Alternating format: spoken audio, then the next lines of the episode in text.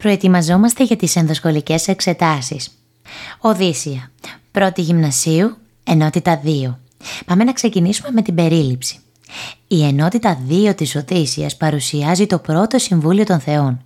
Επιλέγουν να συζητήσουν για τον νόστο του Οδυσσέα τη στιγμή που ο Ποσειδώνας λείπει για θυσία στους Αιθίωπες. Η επιλογή αυτή δεν είναι τυχαία, καθώς γνωρίζουν το μίσος του για τον Οδυσσέα, καθώς τύφλωσε τον γιο του τον Πολύφημο. Στο συμβούλιο αυτό πρωταγωνιστούν ο Δίας, η Αθηνά και γίνεται μια μικρή αναφορά στον Ερμή. Πρώτον, αποφασίζεται ο Ερμής να πάει στο νησί της Καλυψός, να της ανακοινώσει ότι ο Οδυσσέας πρέπει να επιστρέψει στην Ιθάκη. Δεύτερον, η Αθηνά επιλέγει να επισκεφτεί το τηλέμαχο και να τον συμβουλέψει να διώξει τους μνηστήρες και να αναζητήσει τον πατέρα του στην Πύλο και στη Σπάρτη.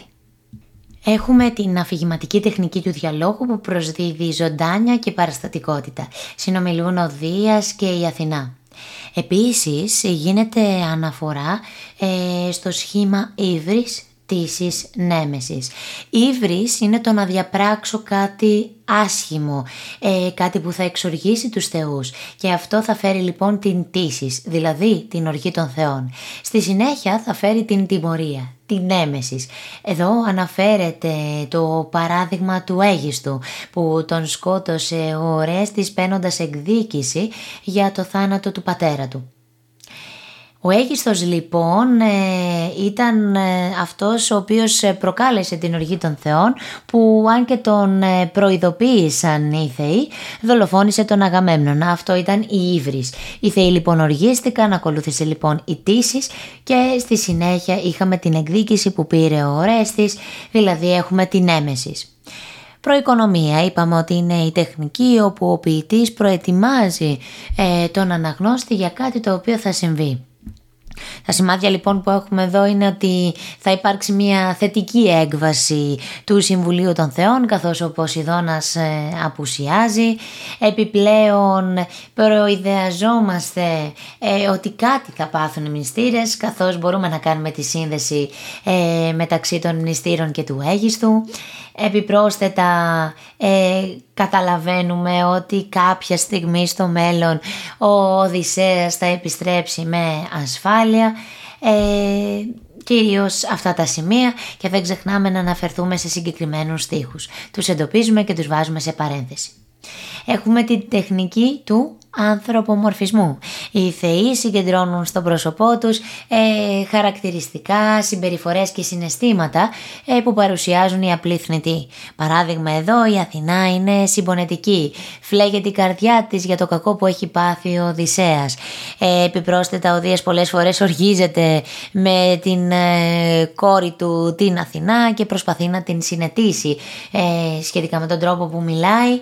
Ε, τέλος έχουμε τον Ποσειδώνα ο οποίος οργίζεται και έχει μένος μέσα του, έχει μίσος για τον Οδυσσέα που τύφλωσε τον γιο του τον Πολύφημο και φυσικά διψά για εκδίκηση. Ε, πολύ σημαντικό είναι να ξέρουμε ποια είναι τα τυπικά επίθετα και τυπικές εκφράσεις όπως έχω αναφερθεί ε, και σε προηγούμενα επεισόδια τα τυπικά επίθετα και τυπικές εκφράσεις είναι εκφράσεις και επίθετα που συναντάμε σχεδόν σε όλη την Οδύσσια όπως για παράδειγμα ψυχοπομπός και ερκοφωνιάς για τον Ερμή ε, θεϊκός Οδυσσέας για τον Οδυσσέα προφανώς ε, τα μάτια λάμποντας για την ε, Αθηνά ε, και άγρυπνος αργοφωνιάς για τον Ερμή. Δεν ξεχνάμε να αναφερθούμε στους στίχους, επαναλαμβάνω. Τώρα, χαρακτηρισμοί. Ε, σε αυτό το απόσπασμα μπορούμε κυρίως να χαρακτηρίσουμε την Αθηνά και τον ε, Δία και λίγο τον Ποσειδώνα. Την Αθηνά μπορούμε να τη χαρακτηρίσουμε συμπονετική. Συμπονά τον Οδυσσέα και θέλει πραγματικά να τον βοηθήσει. Τον λυπάται για όσα έχει περάσει. Και δεν ξεχνάμε βέβαια όταν ε, λέμε ένα επίθετο, καλό είναι να σκεφτούμε δύο, τρία-τέσσερα επίθετα και να τα αιτιολογήσουμε. Δεν ξεχνάμε λοιπόν την αιτιολόγηση και ιδανικά θα μπορούσαμε να χρησιμοποιήσουμε και σε παρένθεση τους στίχους. Η Αθηνά επιπλέον είναι πονηρή, έξυπνη ταυτόχρονα, σκέφτεται ένα έξυπνο σχέδιο για να μπορέσει να βοηθήσει ε, τον ε, Οδυσσέα με το να πάει ο Ερμής στην Καλύψο ε, και με το να πάει εκείνη να ταρακουνήσει τον τηλέμαχο. Ε, ο Δίας μπορούμε να πούμε ότι είναι αυστηρός. Προσπαθεί να κρατήσει τις ισορροπίες και γι' αυτό προσπαθεί να ε, επιβάλλει τον σεβασμό και να δείξει ότι ο ίδιος είναι δίκαιος. Ποτέ δεν θα ήταν άδικος με κάποιον άνθρωπο ο οποίος βασανίζεται για τόσα χρόνια. Ο Ποσειδώνας αντιθέτως παρουσιάζεται εκδικητικός, θέλει να εκδικηθεί ε, τον Οδυσσέα για αυτό που έχει κάνει στον γιο του, είναι οργισμένος ε, και γι' αυτό βέβαια δεν θα το αφήσει να περάσει έτσι το γεγονός ότι αποφασίστηκε ο νόστος του Οδυσσέα και θα το δούμε στη συνέχεια. Αυτά είναι τα βασικά σημεία από την ενότητα 2. Δεν ξεχνάμε βέβαια να είμαστε καλά προετοιμασμένοι για την περίληψη, να γνωρίζουμε τις ενότητες και οι ενότητες είπαμε αν δεν τις θυμόμαστε ότι είναι οι σκηνές που εναλλάσσονται, οι σκηνές που αλλάζουν. Αυτά από μένα, ελπίζω να σας φάνηκε χρήσιμο, καλή μελέτη και καλή επιτυχία στις εξετάσεις.